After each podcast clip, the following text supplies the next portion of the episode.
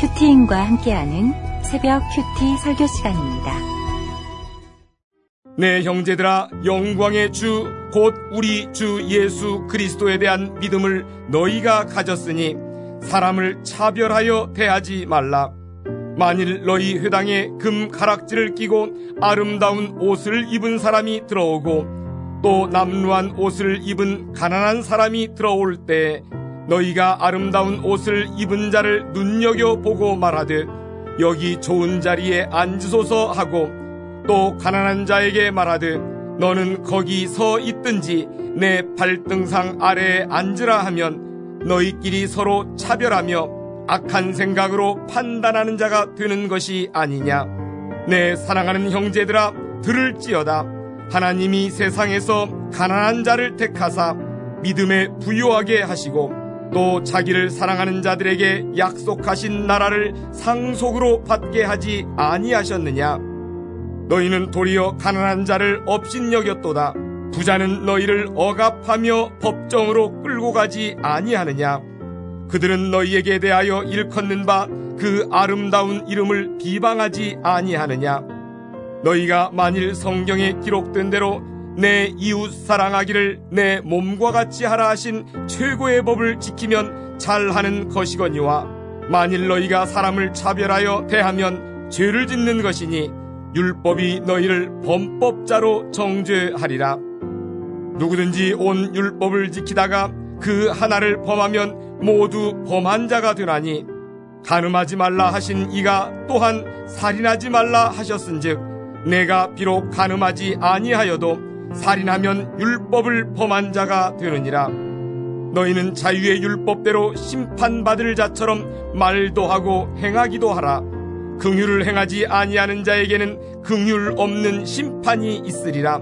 긍휼은 심판을 이기고 자랑하느니라. 오늘 성탄절을 앞두고 오늘 우리에게 주신 말씀은 야고보서 2장 1절에서 13절 말씀으로 큐티인 제목은 심판을 이기는 국률입니다. 오늘 본문 전체를 간단하게 요약해 보면은 첫 번째는 야고보 사도는 믿는 우리들에게 사람을 차별하지 말라 하시고 특히 지체들끼리 차별함을 경고하십니다. 두 번째는 차별하면 안 되는 이유는 우리가 하나님의 상속자로 은혜를 입은 입고 있는 믿는 사람으로 예수님의 최고의 법인 내 이웃을 내 몸과 같이 사랑하라 하는데 그러하지 못하더라도 지체들을 차별하면 어찌하느냐고 꾸짖습니다. 세 번째는 차별은 살인, 가는과 같은 율법을 어기는 행위로 이는 죄를 짓는 것이므로 다른 사람을 차별하지 않는 방법으로는 자유율법인 예수님의 복음을 듣고 타인을 국률이 여기면 하나님께 국률이 여김을 받는다입니다. 이제 단락별로 묵상을 해보겠습니다. 첫 번째 단락의 소제목은 차별하여 대하지 말라입니다. 1절에서 내 형제들아 영광의 주 곧 우리 주 예수 그리스도에 대한 믿음을 너희가 가졌으니 사람을 차별하여 대하지 말라. 내 형제들아라고 부르시면서 예수 믿는 성도라면이란 일반적인 사람이 아니라 예수를 믿는 사람이라면을 특정하고 또 강조하고 있습니다. 이는 일반 세상살이에서는 차별하는 것이 통상지일지라도 너희 예수님을 믿고 예수님의 은혜를 받은 자는 세상 사람들이 모두 다 차별 대우를 하더라도 너희들만이라도 사람을 차별하지 말라고 강조에 강조를 더하십니다. 2절에 3절에서는 차별하는 그 사례를 구체적으로 설명해 주십니다. 그 사례는 일반 공동체, 일반 사회 공동체도 아닌 해당에서도 조차 부자, 가난한 사람을 차별적으로 대하는 모습을 보여줍니다. 2000년 전이나 지금이나 비싼 명품으로 잘 차려입은 외모적으로 부유해 보이는 사람과 남노한 모습을 보이는 사람을 차별한 것 같습니다. 현대 사회에서는 차별에 대한 부자와 가난을 넘어서 다양한 방법과 모양으로 지능적으로 교묘하게 사람을 차별하는 세상이 된 것 같습니다. 이러한 차별적 행위는 인간의 본성이 악하기 때문입니다. 우리는 우리의 태생적 악함으로 전전자동으로 사람을 외모로 차별하지만 하나님은 사람의 중심을 보십니다. 사람을 외모로 평가하는 것은 우리가 죄로부터 왔으며 우리가 죄인이라는 것을 말해줍니다. 우리가 온전히 거듭나서 주님을 닮지 않으면은 사람의 중심을 보는 것은 참으로 어려워 보입니다. 그래서 사고부 사도는 야고보 사도는 영광의 우리 주 예수 그리스도에 대한 믿음을 가졌으면은 사람을 차별하지 말라고 말씀을 하십니다. 즉 사람을 차별하는 것은 내 믿음이 없다는 증거라고 하십니다. 특히 사절에서는 너희끼리 차별하여 악한 생각으로 판단하는 자가 되는 것이 아니냐고 말씀하시면서 정말로 안타까운 마음으로 우리들에게 오늘 경고하십니다. 잠깐 이 대목에서 차별, 차별과 분별을 잠시 생각해 보겠습니다. 동성애자를 인정하지 않는 것은 차별이 아니고 하나님의 창조 질서에 반하는 행위이기에 이는 분별해야 합니다. 우리들 교회는 창립 초기부터 목사님께서 늘 말씀하시는 빚지고 환란당하고 힘든 사람 다 오시라고 늘 강조하셨습니다. 모든 분들이 차별 없이 예배당에 오는 것은 두 손 들고 환영해야 하지만은 예배가 아닌 세상적인 장사의 목적이나 다른 여타의 이익의 목적으로 오는 것은 분별되어야 합니다. 우리 목사님이 늘 강조하시는 포괄적 차별금지법을 반대하는 이유도 이는 차별을 찬성하는 것이 아니라 창조 질서에 반하기에 믿는 성도는 반대해야 하며 이 법은 통과를 막아야 합니다. 나눔 제목 드리겠습니다. 나는 공동체에서 다른 지체들을 나도 모르게 차별하고 있지는 않는지요. 두 번째는 나는 다른 사람 또는 집단으로부터 차별을 받은 적이 없는지요. 이를 어찌 극복하셨는지요. 제 나눔을 드리겠습니다. 사실은 우리는 일상생활에서 차별을 당하기도 하고 차별을 받기도 합니다. 차별을 하기도 합니다. 차별을 당하는 것은 우리가 선택할 수도 없이 그냥 받아들여야 하는 일이고 차별하는 행위는 우리의 악한 죄성의 근원이기 때문에 특히 예수님을 믿는 우리는 차별 행위를 하지 않아야 한다고 말씀을 하십니다. 제 경우에는 어린 청소년 시절에는 저희 집이 집안에서 유독히 가난하여서 부지불식 간의 친척들로부터 많은 차별을 당하고 성장하였습니다. 어린 나이에도 집이 가난한 이유로 이유로 친척들로부터 차별을 무시당하고 또 학교에서조차도 조그만하고 키도 작다고 따돌림을 당하면서 그때마다 어린 어린 마음에도 속상한 마음으로 저희 집 부자가 되게 달라고 기도를 하곤 하였습니다. 또한 나도 크면은 꼭 부자가 될 거야라는 자기 체면을 걸면서 차별 대우를 받을 때마다 내가 크면 돈도 많이 벌어서 나를 구박한 친척들에게 복수하고자 하는 마음으로 나름 열심히 공부하게 된 계기가 된 것 같습니다. 나중에 성년이 되면서 또 다른 차별이 기다리고 있었습니다. 직장 생활에서는 소위 스카이 대학 출신이 아니란 이유로 진급에서 늘 차별당하여 진급의 누락이 되기도 하고 이를 극복하고자 다른 직원들보다 더 열심히 일할 수밖에 없었습니다. 그 당시에는 직장 생활을 하면서 박봉으로 겨우 생활을 하였지만은 도저히 지방칸 살 수 있을 것 같이 보이 지가 않고 희망이 없어서 모든 직원들이 거의 기피하는 중동 지역 근무를 자원하여 쿠웨이트, 영국, 사우디 등에서 7년간 근무를 하였습니다. 그 후 유명한 외국계 기업으로 임원을 입사를 하였지만 여기서는 또 다른 차별이 있었습니다. 영어를 잘못한다는 차별, 동양인이라는 차별 등등 이러한 차별적 대우를 받을 때도 저는 대물림의 가난, 가난과 나에게 주어진 환경을 원망하지도 않고 누구에, 누구에게인가 기대하지도 않았습니다. 또한 나에게만 주어지는 악조건이라고도 생각하지 않았습니다. 그저 나를, 나는 신앙생활을 잘 하면 언젠가는 하나님이 내 소원 들어주실 거야 하며 어찌 극복할 것인가만 생각을 한 것 같습니다. 지금까지 가정을 지키며 잘 살아낼 수 있었던 것은 이를 극복하고자 하는 열심과 노력도 있었지만은 지금 돌이켜보니 전적으로 부모님과 아내의 기도에 응원해온 하나님의 인도하심이라는 확신이 듭니다. 차별을 받는 것 자체는 피할 수 없, 있는 피할 수 없는 일이지만은 즐거운 일도 아니고 사회생활이나 신앙생활에서 오히려 저를 더 단단하게 이끌어 준 것 같습니다. 우리 목사님의 어록 중 그 유명한 어록인 고난이 축복이라는 말씀이 있습니다. 이와 같이 차별도 또 다른 축복이 아닌가 하는 생각도 들기도 하였습니다. 본문 야고보 야고보 사도가 당부한 차별하지 말라는 행위는 제 의지로는 하지 않을 수 있는 행위임에도 저도 조금 형편이 좋아지니 저의 제약으로 인하여 저도 모르게 무수한 차별 행위를 한 것 같습니다. 긴 해외 근무 덕분에 또 집도 사고 땅도 사고 그리고 직장에서 봉급이 조금 올라가기 시작하니까 저도 별 수 없이 다른 사람을 차별하는 차별을 한 것 같습니다. 마치 제가 차별을 당한 것 같은 똑같은 행위를 다른 사람에게 무의식적으로 하는 제 모습을 보게 되었습니다. 제가 S대 컴플렉스가 있는데요. 스카이대 출신 동료들에게 밀려서 늘 진급에서 누락당하기도 했는데 막상 제가 대기업의 임원급이 되니 S대 출신들을 더 선호하고 지방대 출신을 차별하는 제 모습과 명문대학과 명문가정 출신 직원들에게 무언가 득이 될 것 같아서 더 후대하고 은근히 아부까지 하는 제 모습이, 모습이었습니다. 해외 출장 시에는 영어를 잘 못하는 상사를 무시하고 미팅에서 배제하는 그러한 다양한 방법으로 부유한 사람과 가난한 사람 그리고 능력이 좋은 사람과 능력 없는 사람을 차별한 것 같습니다. 우리들 공동체의 목장 이야기입니다. 저는 우리들 공동체에 와서 목장의 리더로 섬긴 지 19년 차가 됩니다.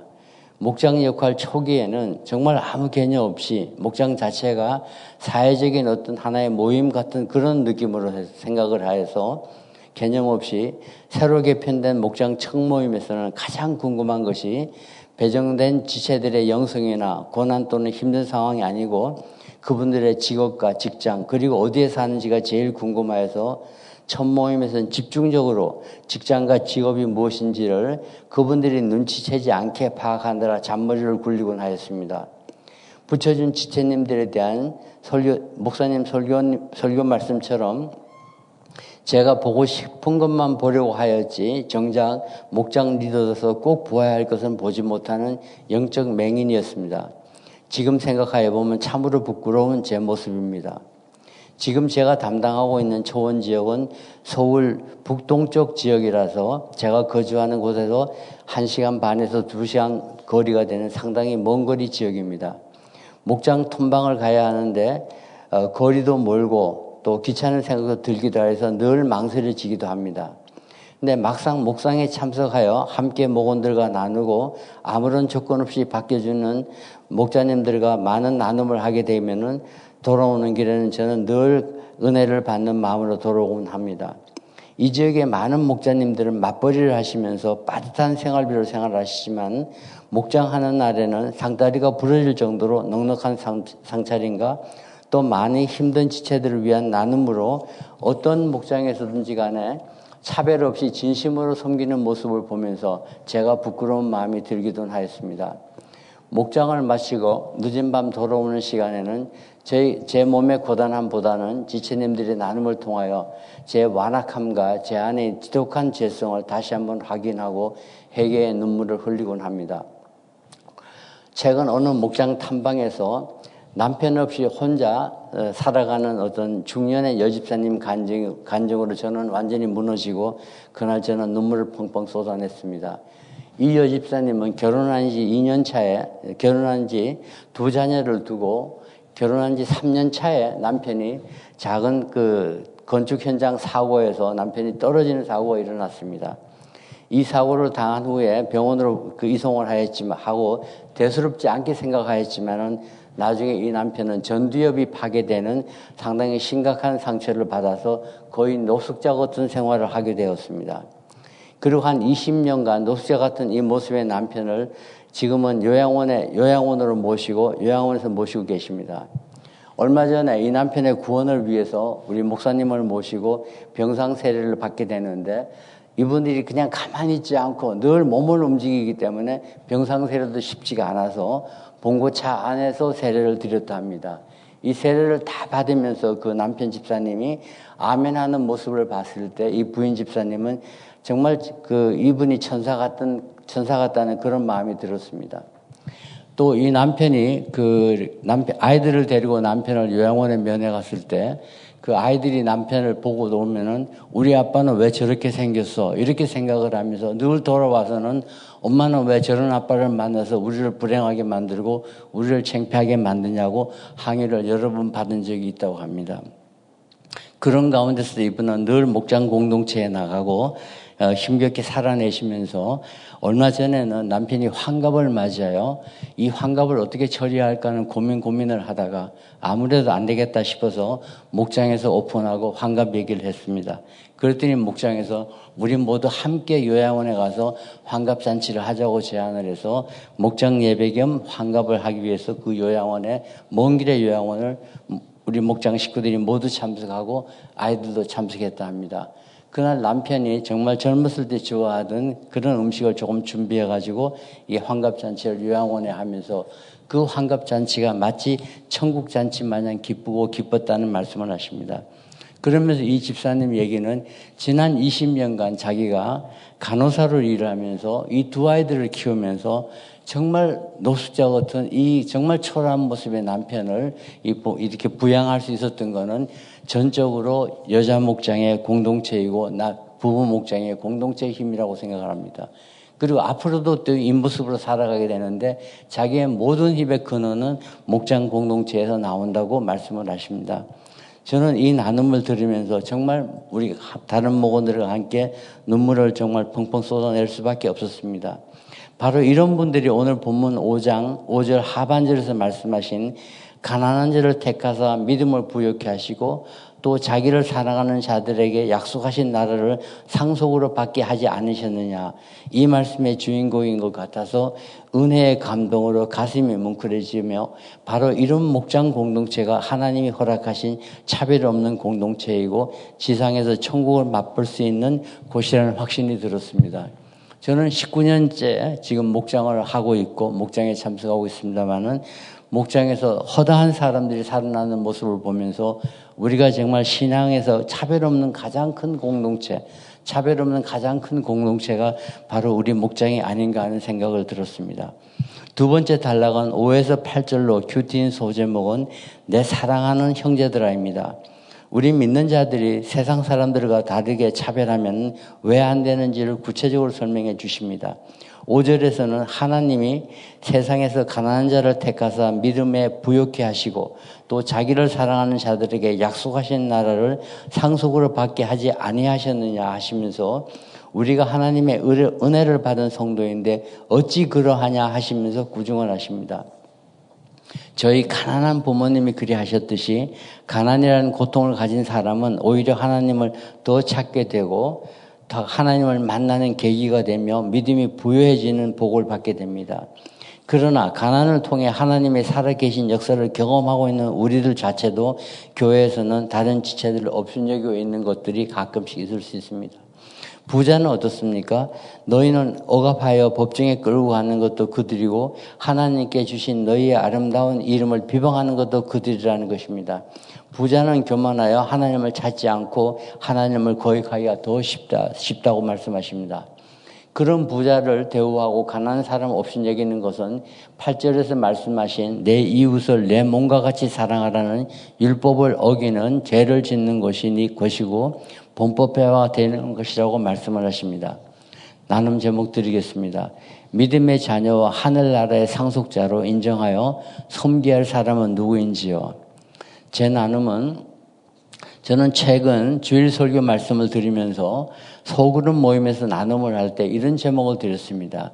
내가 섬기할 사람이 누구냐는 질문에 대한 대답은 여러분들은 어떠신지 몰라도 저는 습관적으로 목장에 힘들고 어려운 지체님들이라고 대답을 하곤 했습니다만은 이번 새벽 큐티를 준비하면서 곰곰이 생각을 해보니까 정말 힘들고 어려운 지체님들도 있겠지만은 그보다도 제가 먼저 돌봐야 할 사람이 바로 제 아내라는 생각이 들었습니다. 제 아내는 저는 요즘 세대와는 다르게 사실 제가 결혼할 당시에는 이것저것 계산하지 않고 아무것도 모르는 상태에서 그냥 결혼을 한 것 같습니다. 제가 25살, 아내가 23살, 아주 어린 나이에 결혼할 그 당시에는 저는 군대도 다녀오지 않고 정말 자격 미달의 그, 그 신랑감이었고 계속적으로 징집이 연기된 상태에서 임시로 직장을 다니고 있었지만은 아내도 저와 함께 직장을 다니는 상황이라 지금 돌이켜보면은 무슨 생각으로 결혼을 했나 싶을 정도로 무모하게 결혼을 했습니다. 결혼할 그 당시에는 나이 드신 아버지가 시골에서 서울로 이사 오셔서 아무런 수입이 없는 상태에서 제가 교회 인근 동네에서 정말 교인들의 도움을 받아서 과외 수업을 하여서 그 과외 수업 비용으로 생활을 하, 생계를 유지하곤 했습니다. 결혼 날짜를 잡고 준비를 하면서 부모님의 도움, 도움 없이 저 혼자 진행하는 결혼식이라 제가 두 달치 봉급을 모아서 그 봉급으로 결혼 준비를 시작했습니다. 함을 보내야 하는데 제 어머니가 주시, 준비해 주신 신부도 몇 벌을 놓고 예물을 준비하지 못하여 돈도 없고 해서 고민 고민을 하다가 정말 어떻게 예물을 준비할까 하는 저 나름대로 생각을 아무리 해봤지만 방법이 없어가지고 하얀 저게 하얀 우리 편지봉 편집지에다가 사파이어 1점이라는 제가 글을 썼습니다. 그리고 봉투에 집어넣어서 함에 집어넣어가지고 그 함을 들고 제가 이제 처갓집에 갔습니다. 함을 딱 개봉하는 순간 저희 장모님과 저희의 처남의 표정은 여러분들 상상에 맡기겠습니다. 그런데도 그분들이 저를 품어주기 시작을 하셨습니다. 결혼식 날짜를 정해야 되는데 결혼식 날에는 또 저희가 또 대접을 정심 대접을 해야 되는 그런 문제가 생겨가지고 이 문제를 어떻게 해결하나 고민 고민하다가 결혼식 시간을 오후 토요일 날 오후 3시로 잡았습니다. 이미 대부분 다 식사를 하고 오실 거고 또 식사 시간까지는 좀 시간이 걸리지 않겠나 싶어가지고 제 결혼식에 오는 손님들에게 저는 정말 그 당시에 갈비탕 한 그릇을 대접하지 못해서 지금까지도 마음이 좀 불편한 그런 관계입니다. 그런 마음으로 결혼을 했습니다. 그 후에 또, 또, 또 아이는 빨리 생겨가지고 1년생 아들을 둔 채 군대를 갔다 오지 않는 탓에 방위를 받아야 해서 새색시급인 아내, 아내와는 아침, 저녁 시간에만 잠깐 볼 수 없는 그런 상황이었습니다. 이후 지긋지긋한 정말 가산을 보거나 벗어, 벗어나야겠다는 그 일념으로 집 한 칸 마련하고자 하는 그런 생각으로 대부분 직원들이 기피하는 해외 근무를 자원하여 7년간 근무를 하였습니다. 그 7년간 근무한 결과에 정말 집도 장만하고 땅도 사고 경제적 여유가 생기면서 그 기나긴 시간 신부님을 모시고 아이들을 키우느라 고생한 그 안에 고생한 사실보다는 제가 해외에서 고생한 것만 생색을 내는 생색을 내면서 아내의 마음을 전혀 채울하지 못했습니다.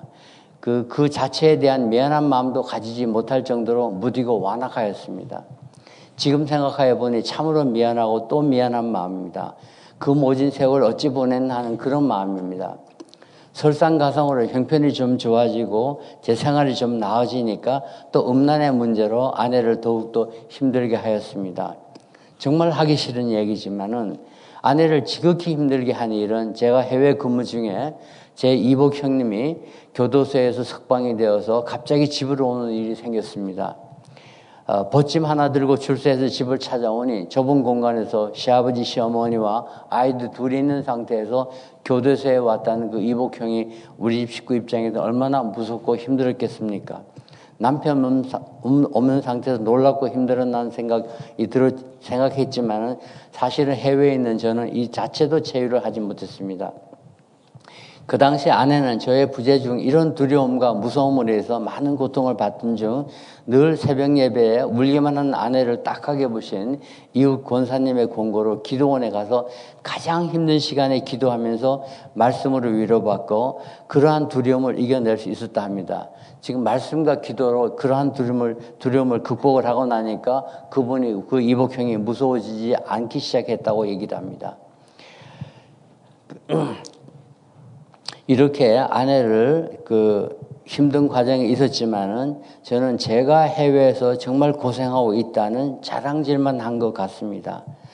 어, 최근에는 주일 설교 외부 강사 목사님 말씀에서 목사라는 단어를 쓰셨습니다. 목숨 걸고 사랑해야 될 사람이 누구냐. 이렇게 얘기를 할 때 저는 그날 제 아내가 바로 목숨 걸고 사랑해야 될 대상이라는 생각이 천둥소리처럼 들렸습니다. 또 최근에 저와 함께 일하는 막내 아들은 과다한 업무 스트레스로 공황 장애를 심하게 겪으면서 저에게 찾아와서 아버지 아들이 공황 장애가 있다는 것을 좀 인정해 달라고 하면서 본인은 약을 잘 먹고 치료받을 테니 아버지께 부탁이 있다고 합니다. 그리고 부탁이 뭐냐고 물어봤더니 그 부탁은 지금까지는 아버지는 아버지 나름대로 많이 누리고 잘 사셨으니 이제부터는 어머니를 좀 케어해 달라는 요청을 여러 차례 하곤 하였습니다. 그런 아들의 요청도 건성으로 듣던 중에 주일 말씀에 외부 강사 목사님께서 목사라는 말씀과 또 가장의 역할에 관한 말씀을 들으면서 제 자신을 진정으로 돌아보게 되었습니다. 70대 중반의 나이임에도 가끔씩은 사소한 일로 아내와 2, 3일씩 말을 섞지 않는 일이 있곤 합니다. 그때도 좀 조금 더 긴장 관계 상태가 지속 중이었는데 어느 날 아내가 오늘 여자 목장에서 약속한 적용을 좀 해야겠다 이렇게 얘기를 하면서 제가 출근하는데 웬일로 옷을 단정하게 차려입고는 현관까지 마중 나와서 잘 다녀오세요라고 이렇게 인사를 합니다. 저는 갑자기 놀라가지고 얼떨결에 저도 잘 다녀오겠습니다 하고 이렇게 반응을 하였습니다. 또 퇴근을 해서 집에 들어가 보니까 아내가 또 쫓아 나와가지고 하는 얘기가 오늘도 하루 수고하셨습니다 하고 또 인사를 합니다. 저도 얼떨결에 할 수 없이 허리를 숙이면서 잘 다녀왔습니다라는 인사를 적용을 했습니다. 저도 모르게 가끔씩은 인사를 하면서 껴안으면서 웃어, 웃기도 하곤 합니다. 처음에는 참 많이 어색하였습니다. 조금은 익숙해져서 지금도 계속하고 있습니다. 이 작은 적용은 놀랍게도 아내와 저의 관계를 좋아지게 만들고 또한 최근에 저의 막내 아들이 추천한 정신, 정신병동에는 어, 병동에도 아침이 와요라는 드라마를 함께 보면서 막내 아들의 아픔도 체휼하고 또 목장 지체님들의 가정의 어려움도 더욱더 공감하는 계기가 되었습니다. 목장에서 처방해 준 이 단순한 적용은 아내의 아내와 저의 관계를 완전히 회복시켜 주는 계기가 되었습니다. 최근에 어저께도 저희가 부부 목장을 했는데 저희 아내가 늘 얘기하는 그냥 다녀오겠습니다. 잘 다녀오세요. 잘 다녀왔습니다. 이, 이것이 파문이 돼가지고 여러 목원님들이 적용하면서 많이 좋아졌다는 얘기를 들었습니다. 오늘 여기 계신 여기 부부가 계신다면은 한번 적용해 보시면 도움이 좀 되지 않을까 하는 그런 생각도 좀 들어갑니다. 이제 주일에 주신 말씀이 제게 임하셔서 어, 저는 요즘 지나간 삶을 되돌아보면서 아내에게 참으로 미안하고 아내를 힘들게 한 일들이 많이 생각이 납니다. 그런 아내가 이혼하지 않고 삼형제를 잘 키워주는 아내의 마음이 아내의 마음이 아내에게 정말 감사한 마음입니다. 최근 아이들과 식사하면서 제가 없는 상태에서 아이들과 식사하면서 아내는 아, 자기한테 제가 차지하는 비율이 10%밖에 안 된다고 얘기를 하더라고요. 아들 삼형제가 각각 30%고 저는 이, 이 전과 같으면 이런 얘기를 들으면 화를 뻘겋이 낼 텐데 이제는 얼마나 내게 섭섭하면은 그런 평가가 나왔을까 하는 그런 생각으로 그냥 웃고 말았습니다. 최근 여자 목장 나눔을 한 후에는 저한테 오더니 이제 50%까지 올라갔다 이렇게 얘기를 하면서 50%의 점수를 주겠다 합니다. 제가 고맙다고 하였습니다. 최근엔 제가 뭐 조금만 좀 작은 서비스를 하게 되면은 1%씩, 1%씩 올라가게 가서 이제는 70%까지 도달하였습니다. 여러분은 남편이 몇 프로가 되는지 또는 아내가 몇 프로 되는지 한번 점검하는 시간이 되었으면 좋겠습니다. 결론은 내년이면 결혼한 지 50년이 되는데 지금까지 50년을 살면서 진심으로 아내가 얼마나 힘들었을까 하는 생각보다는 내가 열심히 살아서 이 가정 일구었다 하는 완고, 완고한 생각을 깨부수고 하나님의 개입으로 이제는 그 긴 세월에 내가 힘들게 하는 사건을 그 수를 헤아릴 수도 없는데 그긴 세월 말씀과 기도와 또 공동체의 도움으로 무던히도 잘 참고 믿음의 가정을 유지해준 아내에게 진심으로 감사하고 고마운 마음을 전합니다. 내 이웃을 내 몸과 같이 사랑하라신 예수님의 계명이 가장 중요한 중요한 나의 이웃인 아내임을 인식하고 주일 말씀에 말씀해 주신 그대로 또 막내들의 요청대로 목사 남은 삶에서는 목숨 걸고 사랑하고 배려해야 될 사람이 바로 정면한 권사임을 함께 어, 알고 함께 믿음 생활을 잘 하려고 합니다. 그리고 함께 붙여준 힘든 지체들 영혼을 구, 영혼 구원을 위하여 아내와 함께 잘 섬기도록 하겠습니다. 마지막으로 세 번째 단락은 10절에 13절 큐티인 소제목은 어, 자유의 율법입니다. 율법은 변하지, 범하지 않, 않는다는 것은 모든 율법을 지킨다는 것입니다. 하나님은 간음도 또 살인도 하지 말라 하셨기에 한 가지 한 가지를 어겨도 율법을 범하는 것이라 말씀하셨습니다. 우리는 예수 그리스도 안에서 율법에서 자유를 누리지만 그러나 우리들에게 심판이 있기에 그 심판을 생각하고 말하고 행동하여야 합니다. 예수님의 피값으로 우리의 율법에 따라 심판을 받지 않는다 하여도 우리가 해야 될 것은 배려와 궁일인 것 같습니다. 차별하는 행동을 넘어서 자비와 궁일을 베풀고 살지 않으면 심판을 받을 것입니다.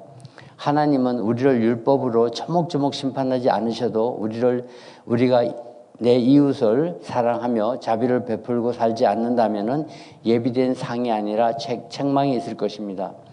우리가 믿고 있다는 증거는 사람을 외모로 보지 않는다는 증거가 있어야 하고 가난하고 어려운 사람을 돌봄으로 증명되어야 할 것입니다.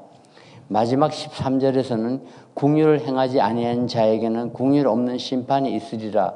국률은 심판을 이기고 자랑하느니라고 말씀하십니다. 심판이 검사라면 국률은 변호사가 되어서 우리를 보호할 것입니다. 심판의 때에 하나님의 국률을 얻기 위해서는 오늘 내가 다른 사람을 국률이 여기는 마음이 필요합니다. 나눔 제목 드리겠습니다. 나도 모르게 차별 의식을 가지고 가지고 있는 죄를 인정하고 내 이웃과 지체들을 국률한 마음으로 대하고 계시는지요.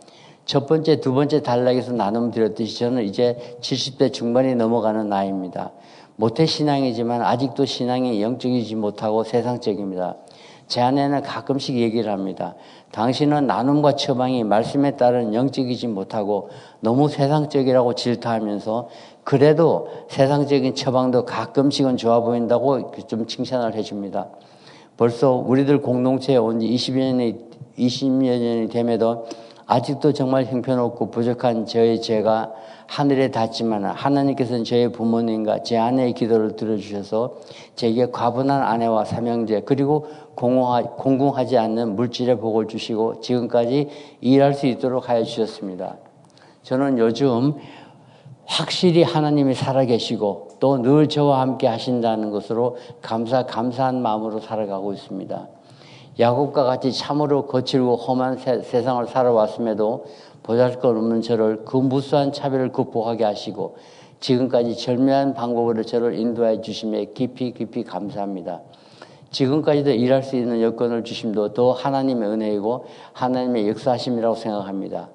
이제는 저와 제 가족보다는 예수님이 주신 큰 사랑, 내 이웃을 내 몸과 같이 사랑하라는 말씀을 따라서 저와 함께하는 지체들을 외모로, 외모와 사회적 지위로 차별하지 않고 구원의 마음과 궁일한 마음으로 잘 섬길 수 있도록 기원합니다.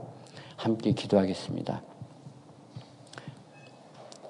하나님 아버지, 오늘 주신 말씀을 통하여 늘 제가 차별당하고 당하는 피해자라고 생각하였습니다만 실상은 저의 재성으로 인해서 의식도 하지 못하고 저의 알량한 세상적 가치관과 능력으로 공동체에서조차 꼭 보아야 될 것은 보지 못하고 제가 보고 싶은 것만 보는 저의 영적 소교행멸 지난주 목사님 말씀을 통하여 깨닫게 해주시니 감사합니다. 차별은 율 법을 어길 뿐 아니라 예수님이 주신 황금률 내 이웃을 내 몸과 같이 사랑하라 하셨는데 저는 늘 내 이웃보다는 나만을 생각하는 이기적인 모습임을 고백합니다. 이제 이 이기적인 저를 공동체 지체들을 국률이 여기고 보살필 수 있는 저와 우리 모두가 될 수 있도록 도와주시옵소서. 하나님 아버지 무조건 차별하면 안 된다는 포괄적 차별 금지법이 만들어지고 있습니다. 이는 하나님의 창조 질서의 반함을 우리 모두가 알고 이러한 차별금지법이 만들어지지 않도록 도와주시옵소서. 지금 이 시간에도 저와 같은 영적 소경을 눈뜨게 하시려고 눈물로 기도하시는 김양계 담임 목사님과 목사님을 도우시는 부목사님, 부목사님들을 지켜주시옵소서. 오늘 성탄 주일을 맞이하여 진정 예수님이 저에게 가르쳐 주신 내 이웃과 내 이웃을 내 몸과 같이 사랑하는 말씀을 마음에 새기고 작은 일 하나라도 실천하고 적용할 수 있는 저희가 될 수 있도록 도와주시옵소서. 오늘 이 차가운 날씨에도 현장 예배를 드리는 지체님들과 온라인으로 새벽 큐티 묵상 예배에 참석하신 지체님들을 기억하여 주시옵소서. 하나님의 국률하심과 국률하심의 심판, 국률하심의 은혜로 심판을 이기고 차별 자랑할 수 있는 우리 모두가 될 수 있도록 축복하여 주시옵소서. 우리를 죄에서 구원하여 주신 돌아가신 예수님의 이름으로 기도드립니다. 아멘. 이제는 오늘 주신 말씀을 인해서 우리 우리나라와 교회와 가정을 위해서 각자 기도드리도록 하겠습니다.